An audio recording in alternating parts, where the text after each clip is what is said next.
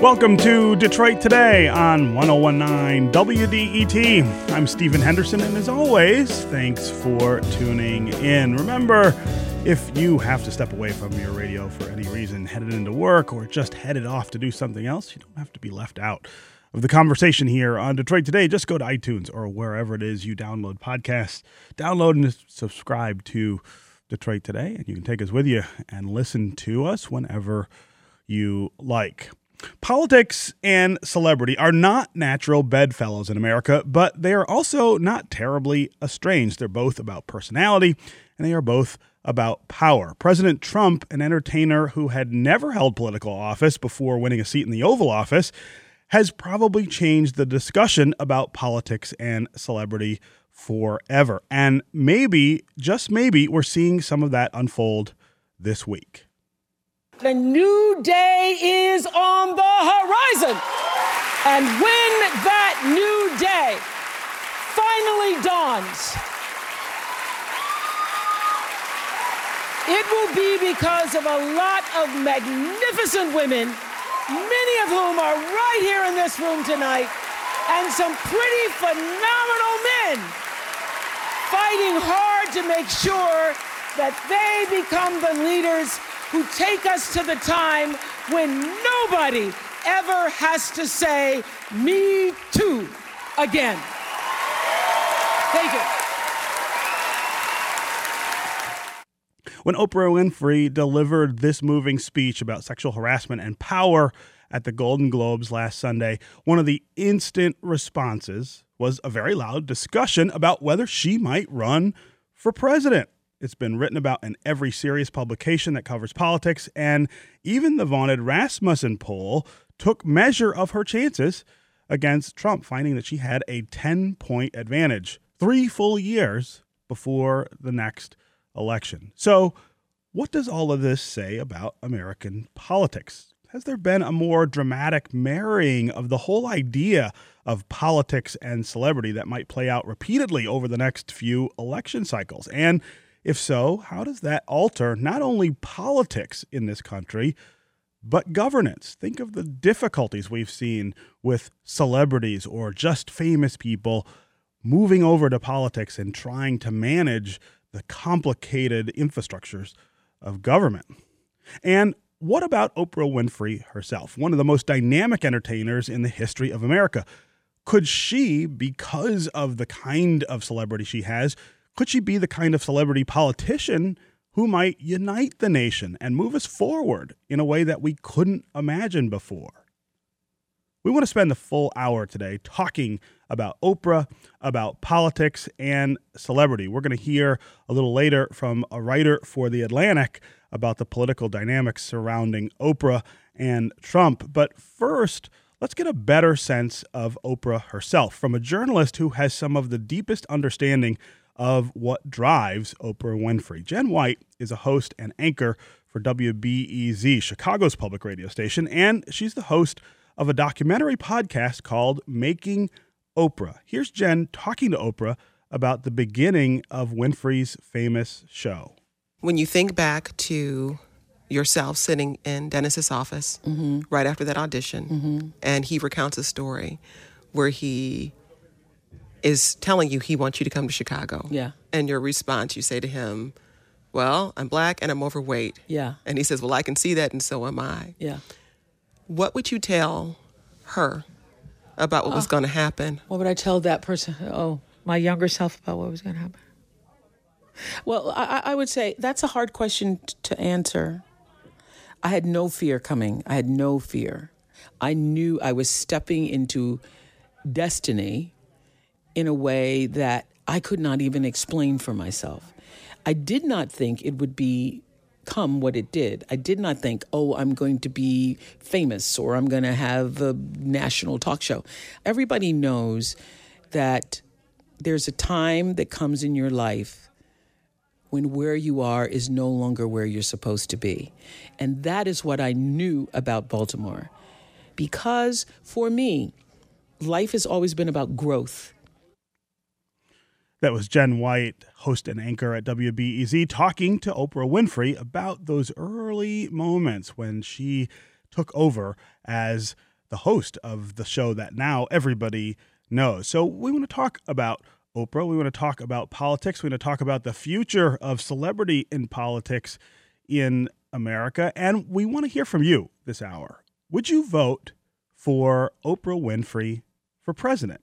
Or are you put off by the celebritization of our presidency? Does Donald Trump bother you not because of the things he's doing, but because of who he is, what his background is, the fact that he's never been a politician, somebody in charge of government?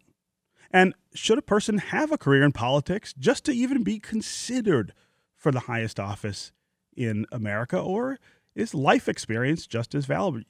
Just as valuable? Think about someone like Oprah Winfrey. Think about the things that she's experienced and the things that she's done. It's not as if she has no relevant experience to be a leader, to be somebody who could bring us together. Is that enough to make her a viable candidate for president of the United States? three one three, five seven seven, one oh one nine is always the number on the phones to join the conversation. That's three one three, five seven seven, one oh one nine. You can also go to the W D E T Facebook page, put your comments there, or you can go to Twitter and hashtag Detroit Today. We'll try to work you into the conversation. And joining us now to kick off this conversation is Jen White. She is host and anchor on W B E Z, Chicago's public radio station, and host of Making Oprah, the documentary podcast about Oprah Winfrey. Jen, welcome to Detroit Today. Hey, Stephen. Yes, it's great to hear your voice. Uh, Likewise. So I, I, I want to start with uh, with just just this discuss, discussion of Oprah Winfrey, who she is, what drives her, and what you think makes her such an appealing figure in America. I mean, you think of all of the people who are on television, all the people who are in movies. It's hard to come up with uh, a name that would rival Oprah's in terms of that popularity. W- where does that all come from? You know, it's interesting. In doing the documentary and talking to a lot of the producers who worked with her from the very beginning, um, of folks, folks who came on a little later, uh, the man who hired her initially, there's this this through line in how they think about her, and that's that Oprah is exactly who she is. The person she presents herself as on television is the same person she is in quote-unquote real life. That's authentically her. And that authenticity is something that resonates with audiences at a really deep level.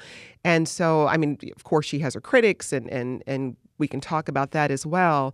But that's what they all point to as being key to why she connects so well with the television audience, um, with the cable audience, with with you know people who just like to hear her talk. Sure, it's it's that way that she presents herself as being completely real, um, and and completely present and comfortable in her own in her own skin. And it's the same way she talks about herself. Actually, she says, you know, people follow the person who feels the most like the truth to them. Hmm. And at least when she was on the television show and, and launching that back in nineteen eighty-six, for audiences, she felt like the truth. Yeah. Uh, this is also somebody whose life and life experiences, I think, lend themselves to that kind of authenticity. I mean, this is not somebody born to, to privilege. This is not somebody who had an easy time of it. Talk some about how she draws on some of those difficult things in her past to, to sort of project that authenticity and that connection with with other people. Yes, you know, she's been fairly transparent with um, being raised in in less than optimal circumstances, being a victim, or rather a survivor of sexual abuse, um, and and how that shaped her early life. And I think that's part of what drove her to use the show, especially in the later years, as a platform for conversations about sexual abuse. There was the show near the end where she invited in men who had been victims of sexual abuse to have that conversation. And, you know, talking to women throughout the, the entirety of the show, that was part of it as well. Um, but I also think it's something that, that Phil Donahue said, actually. We interviewed him as part of the documentary as well.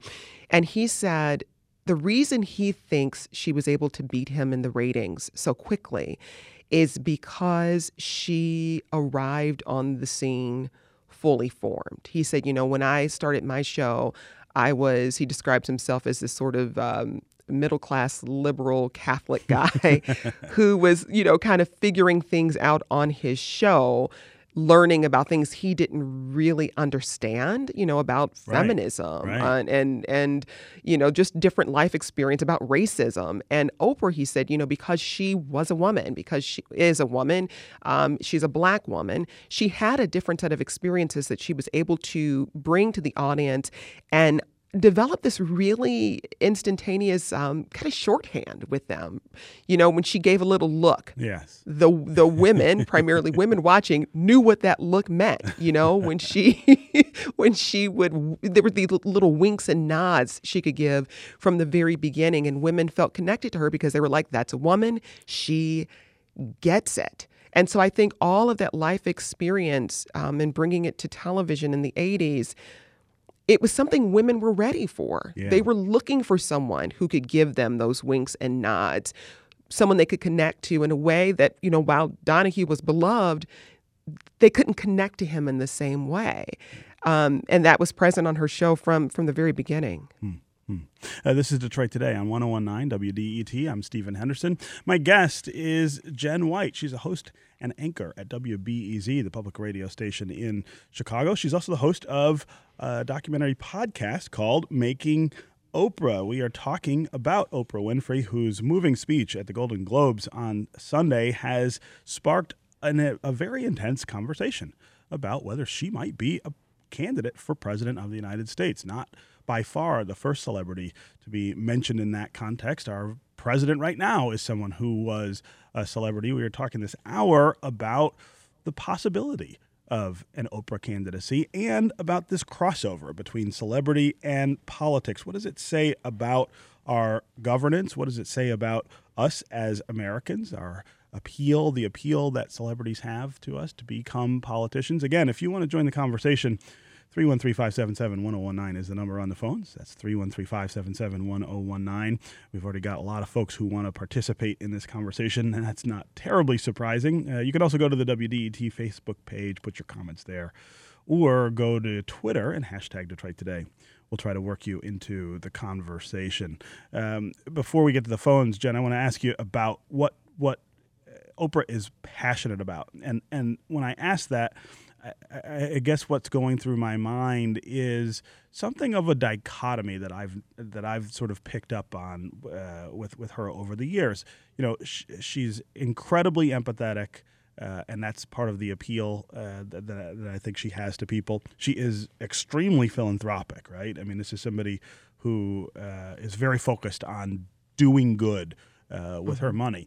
But this is also somebody who is, you know, sort of the ultimate capitalist. I mean, this is someone who has built uh, a, a very powerful uh, empire that is uh, that's made her extremely wealthy, uh, but but also made her very powerful in an economic sense. And and I've always seen some sort of, I don't know, I don't want to call it a disconnect between those two things, but there's a tension there, I think, a natural tension.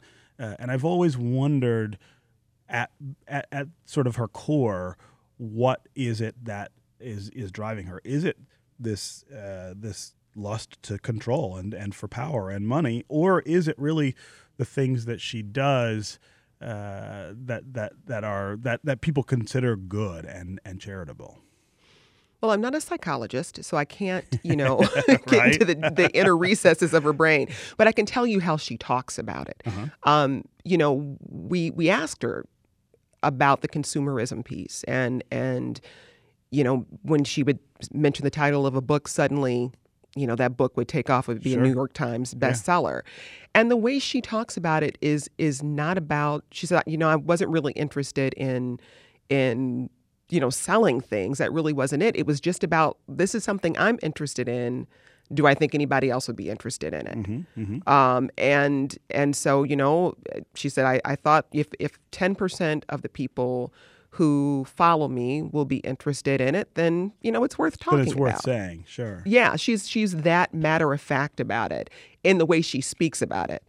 Um, and so, but I, but I agree with you that you can't um, disconnect the the power and the wealth that was generated um, from that platform. And, you know, there are critics of hers who who point to some of the what they call pseudoscience mm-hmm. um, that was promoted on the show.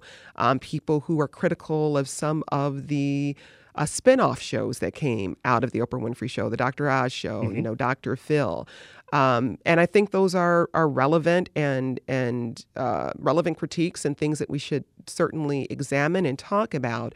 But in how she speaks about it, it really is this matter-of-fact thing about whether or not the people who are listening and watching her would be interested in this thing that she's interested in. Right. And that's, right. you know, when you look at the history of the show and the way the show developed, um, that's that's that's the, the show's story as well. When it started and went national, actually, back in nineteen eighty-six, it was Oprah and four producers, like wow. four women. Wow. That that was it, right? There wasn't this huge infrastructure churning out shows. It was four women who were sitting around in this office passing sticky notes and like, this guy didn't call me back.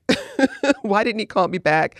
We should do a show about that. Like, they were always talking about the things that were happening in their lives. That's how the show evolved. And so I think that's continued as, you know, part of how she promotes her brand right, and, right. and the things she chooses to promote, whether it's Weight Watchers or, you know, a, a pair of slippers or whatever. that's that's always been how she's approached it. I like it. Maybe somebody else will like it, too. Now, that's, again, resulted in a great deal of wealth for her. And for some other folks, right? And for some other folks, too. You know, the people who are selling those slippers aren't complaining too much. Um, you know, I also want to get you to talk just a little about race and gender as it relates to Oprah. I've always thought she's she's occupied an, an unusual space uh, on on both accounts uh, because of, you know, in some ways some of the appeal that she has, uh, that, that that relatability, but also because now because of uh, the wealth and power uh, uh, that she has. Uh, talk about that draw, though, uh, of her as a woman, of her as a black woman, and how that sort of fits into Uh, the, the complications of race and gender in America? Hmm, that's a big question. You know, when you think about her early success in the eighties, if you look at it on paper, it doesn't really make a lot of sense. Right. Um, a woman, a black woman, unseating a white man in a genre of television that he pretty much originated. He invented, right? Right, you know? Um, but where gender is concerned, I think that's a, a simpler conversation because it's about, again, women wanting to hear from and connect with another woman. But considering that Oprah's audience was largely white suburban women, uh-huh, uh-huh. I think the race piece of the conversation is a little more complex because is it, you know, the appeal of having that sort of, you know, hip black girlfriend? Is that it? um, is it is it that she was um, safe in a way um, that made her uh, compelling to white audiences? Um, and it's funny because I, I always get this question, like, why did white women love Oprah so much? Right, I'm like, right. you tell me. You you are right. a white woman. Tell me why you what liked her you so see much. There, right? Yeah. Exactly. Um, but again, I think at the core of it, something about the authenticity and, and maybe even a desire to have conversations about race and racism, the way she did it on her show made it safe um, for white audiences to, to at least, if not participate in those conversations, at least watch them evolve yes. and listen um, in a way they couldn't before, you know? And and so I think I think the race conversation where Oprah is concerned is a very complicated one. And then you, you look to the other side with, with African-American people uh-huh. who, you know, sometimes feel that she hasn't done enough or didn't reach out to, you know, African Americans enough. So, you you know, you get critiques and questions from both sides. Yeah. But I think it is a complicated, a complicated issue. What I will say is after doing the documentary, the number of young black women and young black men uh, were either working in media now or starting their work in media contacted me to tell me how important she how was to them. How much of an inspiration she was, sure. Yeah. Exactly, exactly. And, and it's something that I talk about in the documentary about myself as well. You know, she arrived on television when I was about twelve years old, mm-hmm. and she was a symbol for what is possible. I had I didn't have an Oprah before I was twelve, right. even though I would, you know, sit in the mirror with my hairbrush and conduct interviews and, you know, do whole plays. When she arrived, my mother would point to her and say, that's, you know, that's something you can do. You could be like that. that. You can be that. And so, you know, where where race is concerned, I think there there's a complexity there, but you cannot understate the importance of having a black woman, you know, dominating television mm-hmm. in that way in the eighties. I yeah. think she shifted the way a lot of us thought about what we could do um, and, and sort of guided us into this world of media. Had she not been there, I, I wonder what the, what the landscape what would, would look, look like, like today. today. Yeah, mm-hmm. yeah. Uh, again, three one three, five seven seven, one oh one nine on the phones. Lots of folks waiting to get in on this conversation. Todd in Lake Orion, you're up first on Detroit Today. Thank you very much for the conversation. I sure. think it's a very interesting topic. Sure. Uh, and I'm sure you've got a lot of callers. Uh, I'll try to make it quick. Uh, one of my uh, biggest uh, turnoffs of many of Mister Trump, uh, even before he uh, ran for office, was his ego. I understand that ego and confidence go hand in hand uh, in order to achieve success. Mm-hmm. I think a lot of people that agree or disagree with Mister Trump would say one of his detracting issues or something that limits him is his ego. I see the same amount of ego in Oprah. Uh, I don't, I, it's in a different direction. I think it is more philanthropic. I think it is a little more helpful. But let's be honest. If you have enough of an ego that you buy a magazine, mm-hmm. you name it after yourself, or start you one, put right? your own picture on it every month. And, and, and obviously there's a market for it. There's a message. There's something there that people see and want it. And again, I agree that ego and confidence are essential to success. But again, when you have that much ego, and again, you you need to believe in yourself, that that is a turnoff. I mean, when you when you say, you know what, I, I'm going to control the product from the beginning to the end. I want ultimate say. I want ultimate control. Again, that, that's yeah. nice. But yeah. again, I, I see in Oprah, and I certainly don't know her as well as the lady you interviewed. I, I don't know her life story. But I, I think her ego is tremendous, yeah. and it has certainly helped her. And does but that, let's be honest, sometimes that, ego gets in the way. Yeah, does that make you less likely to support her, the idea of her as a as a politician? Yeah, uh, yes, it does. I mean, again, I, I, I certainly see her success. I think her background is much better than Trump's from a business yeah. standpoint, and, and really from a likability standpoint. But to me, you you you, you reach a point of, and the term I use is hubris. Right. I mean, again, yeah. you, you, you can be confident in yourself, and you should be, but when you literally believe that you that you are, and she's not saying she's infallible or perfect, I understand that, but you do reach a certain point where, you know what, come on. You, yeah. you, you, no, no one is infallible. No one is, knows everything. No one yeah. could possibly Todd, know everything. Todd, I think and that's that belief a, turns people off. Yeah, I think that's a really interesting, interesting point. Uh, thanks for the call and the comments, Jen White. I'll, I'll let you speak to that issue. Ego, right? Uh, yeah, what is I mean, the, I, how does that I mean, play I think, into Oprah? I think this is one of those interesting places where race and gender come into play. Mm-hmm, um, mm-hmm.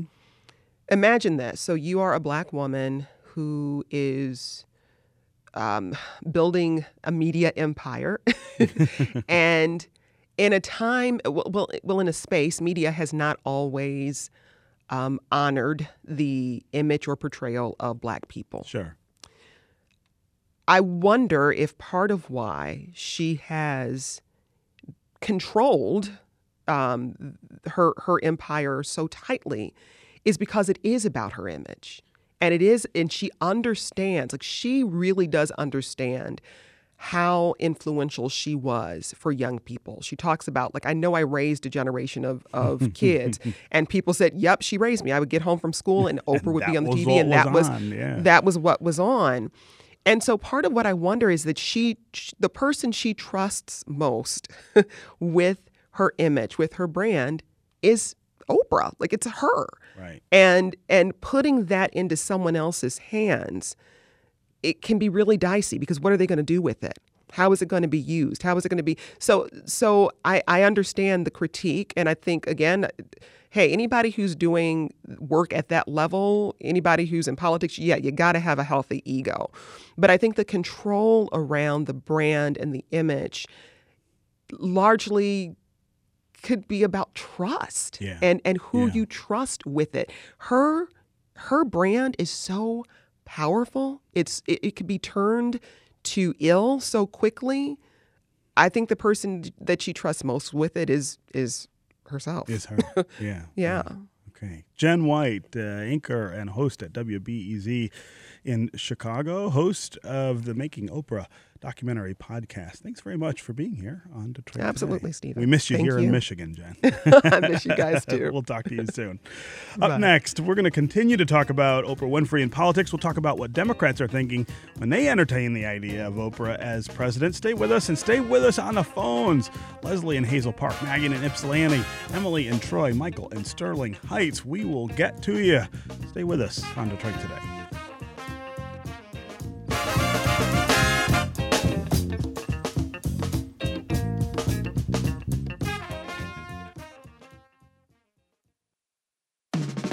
Your city, your town, your voice. ten nineteen W D E T, Detroit's public radio station.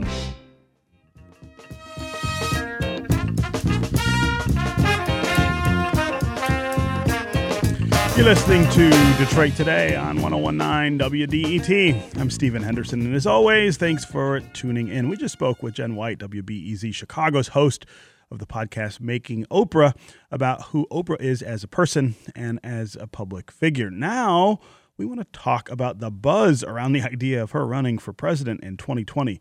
What would Oprah actually be like as a candidate? And what does that buzz say about the value we put on celebrity in politics today? Joining us now to talk about that is David A. Graham, staff writer for The Atlantic, wrote a piece this week titled "What the Oprah Boomlet Means for Democrats." Pleas for the entertainer to run for president point to a split over whether to treat Donald Trump as a dangerous anomaly or a particularly extreme Republican. David Graham, welcome to Detroit Today. Thank you for having me. Yeah. So uh, let's let's start with uh, just the title there of of, of your piece. Uh, What does the Oprah boom, boomlet mean for Democrats? And and talk about this dichotomy uh, that that is sort of playing out in the in the dialogue about what what to do in twenty twenty, uh, how to treat the Trump anomaly or the Trump phenomenon, uh, and how to respond to it. Yeah, I mean, I think Democrats have not yet settled on what they want their message to be about Trump. They know he's bad. Uh, we hear a lot of that.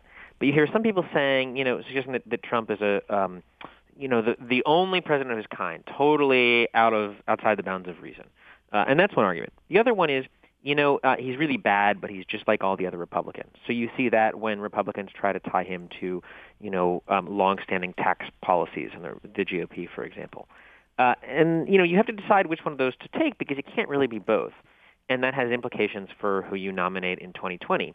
If you think that Trump is Um, a terrible president, and he's a terrible president because he has no idea what he's talking about and he's never worked in politics, then you want to choose somebody who's a steady, maybe even boring kind of generic face for the party.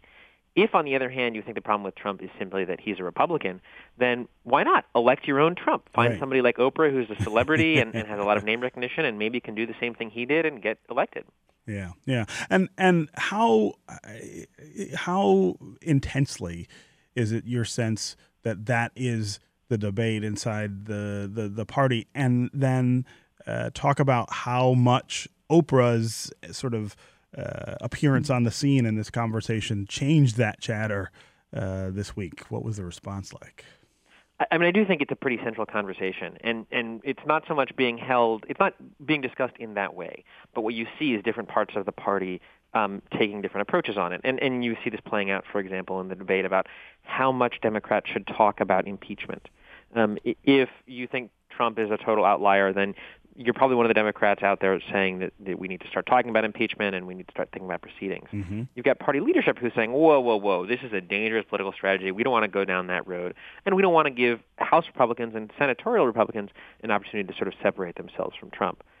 And I, and I think the Oprah thing does a couple things. I mean, one, it it um, well, I guess there was really one main thing, which is it, it forces that conversation right into the middle, and it makes Democrats take a position on whether they think somebody like Oprah is, you know, an Oprah run would be a crazy thing that is just imitating Republicans in the worst ways, or if maybe it's a good idea after all. Yeah, yeah.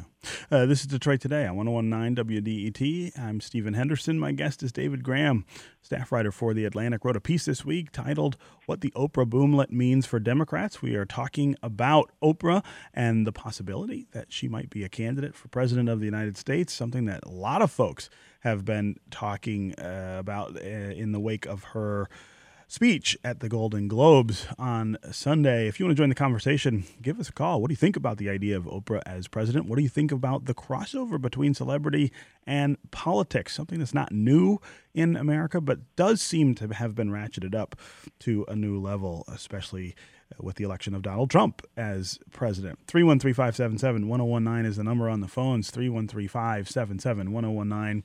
You can also go to the W D E T Facebook page and put comments there, or go to Twitter and hashtag Detroit Today. We'll work you into the conversation. Joanna on Facebook says, I think as she wants to delve into politics, she should get her feet wet with a lesser position before trying anything else. I think we've established that some sort of prior work experience is a necessary component. Uh, Charlie on Facebook says, anything to end our current nightmare. Uh, again, uh, go to Facebook and the W D E T page. Uh, we'll work you in. Uh, or go to Twitter and hashtag us. Let's get back to the phones here. Uh, Emily and Troy. Emily, welcome to Detroit Today. Hello. Hi. Um, let me just say I'm a huge fan. Thank you. And I'm torn because I think, yes, the president should have experience and intelligence unlike what we currently have today. However, you can't deny the fact that people voted for him because he's an outsider, as troubling as that may be. That, and I do think that gerrymandering and there are other factors that contributed to the situation we're in right now. Yeah. Um, however, I also see Oprah as the face of America today. Mm-hmm. She represents Um, the community and the geographic dynamic that is happening and changing in the population today as it is now, um, which I think is a good thing. And I think that her experience and background is an asset. Her inspirational speeches are an asset. We're so, it would be so welcoming yeah.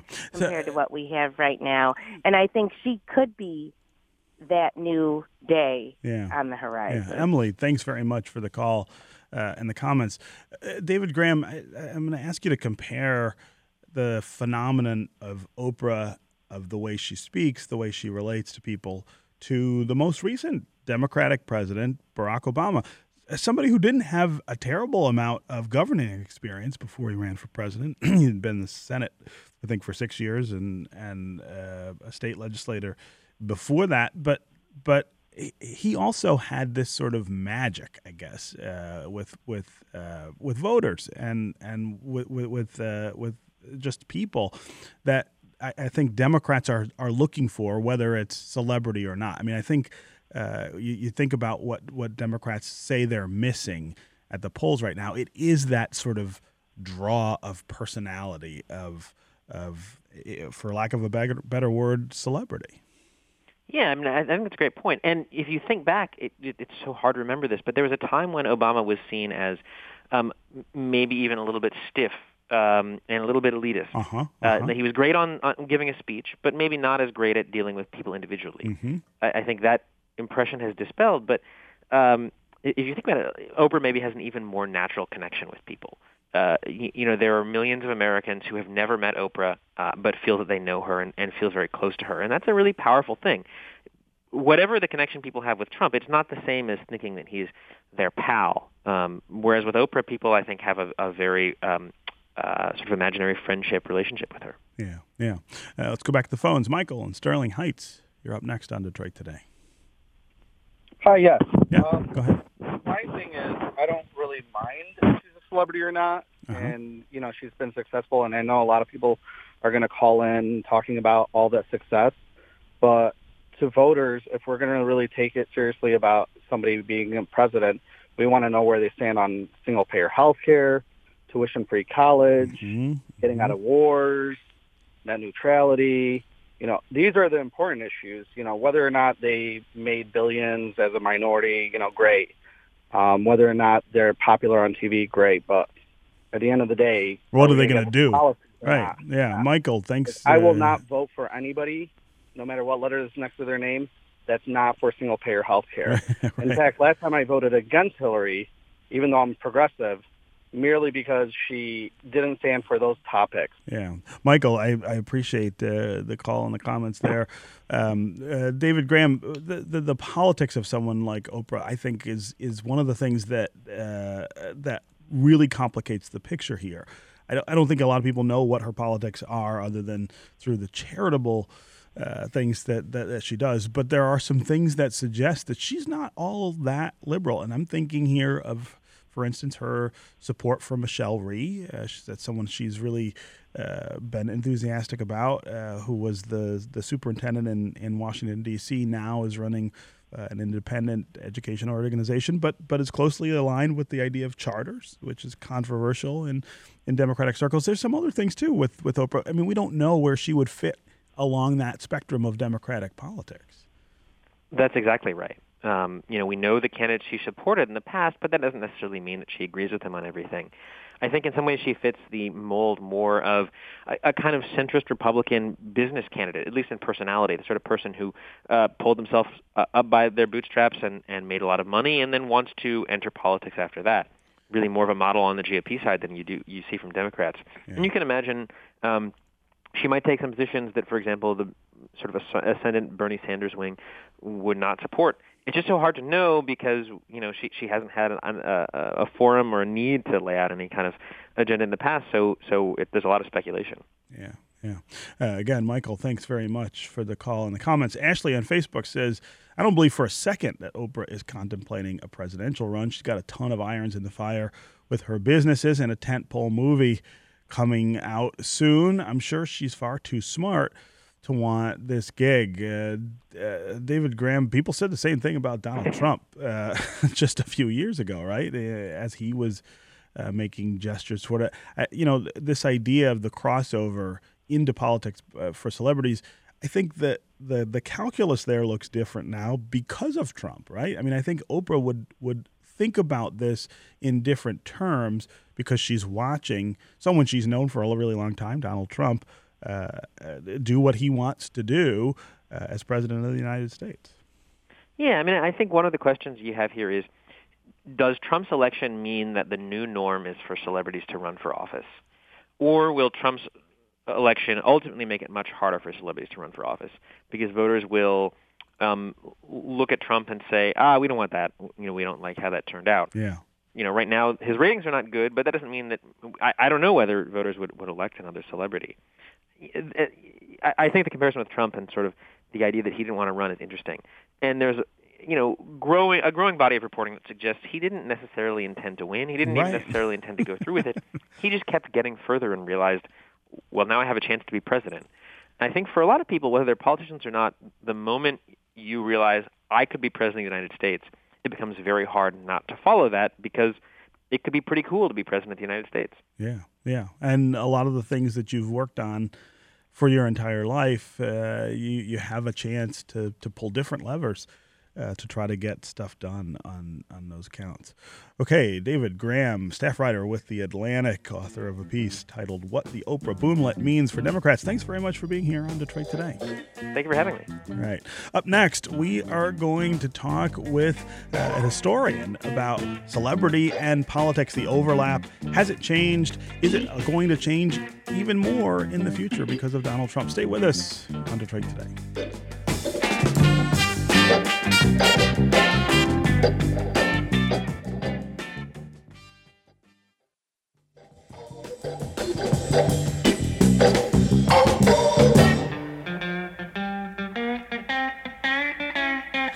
You're listening to Detroit Today on one oh one nine W D E T. I'm Stephen Henderson, and as always, thanks for tuning in. We're talking this hour about the prospect of Oprah Winfrey running for president in twenty twenty. As we've been talking about the buzz around Oprah twenty twenty this week, the issue has come up several times about the fact that celebrities running for high office is just nothing new. We've seen throughout American history big names with little to no political experience reaching those offices on the power of their name and their celebrity. But how has that dynamic changed over the years? And are we in a different era of that because of Donald Trump? We want to continue to hear from you on the phones, three one three, five seven seven, one oh one nine, three one three, five seven seven, one oh one nine. You can also go to the W D E T Facebook page, put your comments there, or go to Twitter and hashtag Detroit Today, uh, and we will try to work you into the conversation. Also joining us now to talk more about this crossover between celebrity and politics is Jeffrey Engel. He's the director of the Center for Presidential History at Southern Methodist University and author of a book called When the World Seemed New, George H. W. Bush and the End of the Cold War. Jeffrey, welcome back to Detroit Today. Hi, good to talk to you again. Yes. Uh, so, as I said in the open there, there's there's no... There's no novelty, I guess, associated with this, even though we've reached, uh, I think, a, a new level of the crossover with Donald Trump. Ronald Reagan, Jesse Ventura, uh, Sonny Bono. Uh, you know, there, there are lots of names of people who've done this. Uh, but, but, but talk about how that dynamic works and how it may be changing now. Well, I think, you know, first of all, you made a great point just a moment ago that this is something that Americans have always done. I mean, it, just stop and think about it for a moment.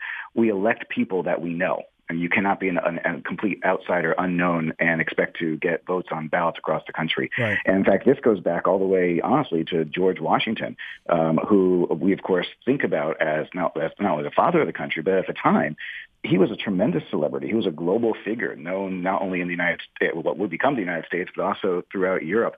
Uh, in fact, one, one interesting thing to note is that people who served with Washington, soldiers who served with Washington, in their memoirs usually described where they were in the war, not necessarily geographically, but in relation to Washington, mm-hmm. that I was this close to Washington or Washington went by us. And that really gives you a sense of how popular he was. And every president since, of course, has been this sort of national figure. And some, I'm thinking about Theodore Roosevelt in particular, really went out of their way to cultivate Uh, a celebrity image that would be useful for their political career and had political aspirations from the beginning. If we think about Teddy Roosevelt charging up San Juan Hill, for example, the reason we know he did that was because he brought his own newspaper reporter with him right, uh, to make sure right. people knew about That's this. Right. Because he knew Get the word out, right? Right. And the idea, and the idea was really for all these people to do something that would help their subsequent political career. Yeah, yeah. Uh, and, and let's talk now about Trump and how he changes that dynamic. Uh, first, uh, just the fact that he's been elected president with no prior political experience. That's historic. Uh, even Ronald Reagan, who was an actor, had been, you know, governor of California uh, and so had some idea of doing it. Does, does the Trump era change the possibility for someone like Oprah Winfrey Uh, or change the calculus for someone like Oprah Winfrey about the idea of running for president? You know, I, I really think it does. And, and to go back to what I mentioned before, one of the, the key distinctions, it seems to me, is not only that Donald Trump is, of course, the first person without any government or military experience, having never held office whatsoever, to be thrust into the presidency, but every other person had at least some experience. And I think that's because every other person who was a celebrity first, like Reagan, had political aspirations and so was willing to work their way up the food chain, right. if you will, right. uh, either a senator or a governor. Uh, what we're seeing with, with Trump and then subsequently with Oprah, and I think this is the big difference that would occur in a match between them, is that neither of them has a record to run on. Right. I mean, if we actually think back on the political, which is a great thing, obviously, if we think back on the political debates between Hillary Clinton and Donald Trump, you could largely f- construct the following narrative of what happened, which is Trump was able to describe thirty, thirty-five years of mistakes that she had made in office. Right, right. And he, and she didn't have similar material for policy decisions. He was basically a blank page that they could be written on. And Oprah, in a sense, could, could, could be the same thing. And I think that is a key difference when a person sets out their life to become president, uh, they develop a record frankly. Yes. And, and in celebrity days today, you don't need a record. You just need a, a platform. Yeah, yeah. Uh, Oren on Facebook says, I personally believe that any person who aspires to be president of the United States should have held, have held at least some sort of political office. Cheryl on Facebook says the buzz around Oprah for president means we're as stupid as the Republicans. Uh, maybe a little shade there being thrown from the Democratic side. Mike on Facebook says it means the Democrats have no viable candidates, something that uh, I think has also been said a couple of times even before Oprah jumped into the race. Ron on Twitter says, when was last time a true expert in an applicable field was elected president? Examples might be an acclaimed professor of political science or an expert historian. We need to support and endorse the educated versus simply the popular or the manipulative. Again, three one three, five seven seven, one oh one nine is the number on the phones. Let's go to Maggie in Ypsilanti. Maggie, welcome to Detroit Today. Hi, thank you for taking my call. Sure. So, like most of the other callers, I'm just frustrated that being rich, powerful, famous, and yes, she's empathetic as qualifications for president of the United States. Um, if her, if she did run and her policies were liberal enough, would I vote for her? Probably, but I would much prefer someone like Michelle Obama with a law degree and experience and knowledge of yeah. government. Yeah, no, Maggie, that's a great point. Um, thanks for, for, for calling and making it, Jeffrey Engel. Uh, when when's the last time we had a president who was Uh, accomplished in that way? I mean, Barack Obama was a law professor. Well, yeah, but I think Barack Obama, in fact, I think it, it, what's really interesting to me is if you go back and look just in, in recent history, let's say from Reagan on, um, th- there have been basically two separate types of candidates that each of the parties have put up. And these are, we were dealing with small numbers, of course, because, mm-hmm. you know, there's a small sample size. But if you think about the, the, the, just think about the meeting that Donald Trump had the other day that, of course, he allowed television cameras in, and so we all saw it. Right. Picture that meeting with Barack Obama or with Bill Clinton. One thing about Barack Obama or Bill Clinton is that they entered every single meeting thinking that they were probably going to be the smartest person in the room. Sure, sure. And other people in the room entered the meeting thinking the president was going to be the smartest person in the room. I am quite sure that Ronald Reagan and George H. W. Bush and George Bush didn't enter meetings thinking that they were the smartest person in the room. And frankly, nobody expected them to be. They were there in essence for other reasons, for their experience, for their judgment. Um, they, you know, in, in Bush's, the first Bush's case, there was an incredible long track record as, as a, as a public, public servant. So there is something new going on here, in that people typically, uh, for Democrats, choose experts.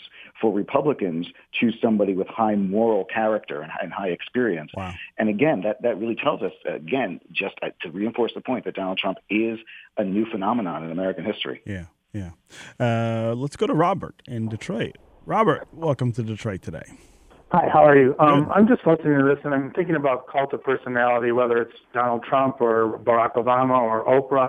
And I, I'm wondering, you know, Donald Trump tapped into something where people felt like he was listening to them, and they went out and they voted for him, and they're kind of fanatical, like, you know, Tea Party voters who, you know, you have unemployed people who want jobs, and they're not marching in the streets, but you have um, people who want a tax cut, and they're marching in the streets. And I look at someone like Oprah, and I think she and both, both she and Barack Obama kind of failed because they can't motivate people to vote in midterm elections.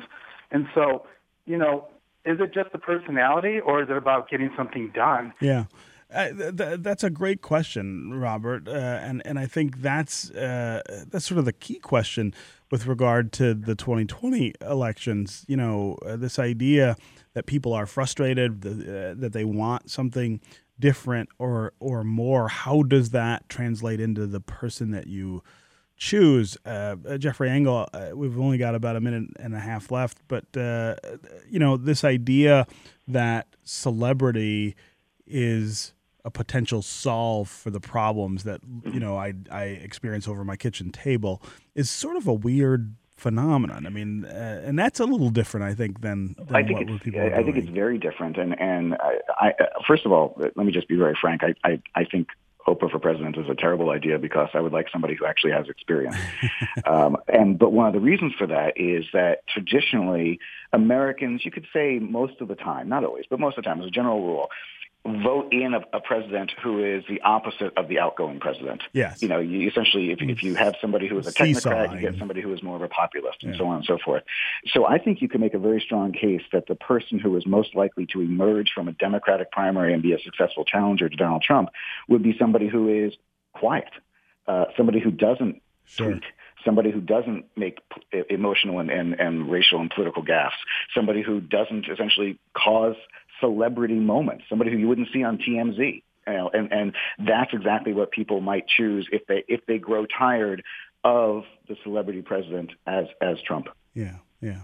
Okay, Jeffrey Engel, director of the Center for Presidential History at Southern Methodist University, author of the book, When the World Seemed New, George H W. Bush and the End of the Cold War. Thanks, as always, for being here on Detroit Today. Oh, wonderful to talk to you again. Yep. All right, that's going to do it for me today. I will be back tomorrow. I hope you will, too. This is W D E T, Detroit's public radio station, a community service of Wayne State University. We'll see you tomorrow.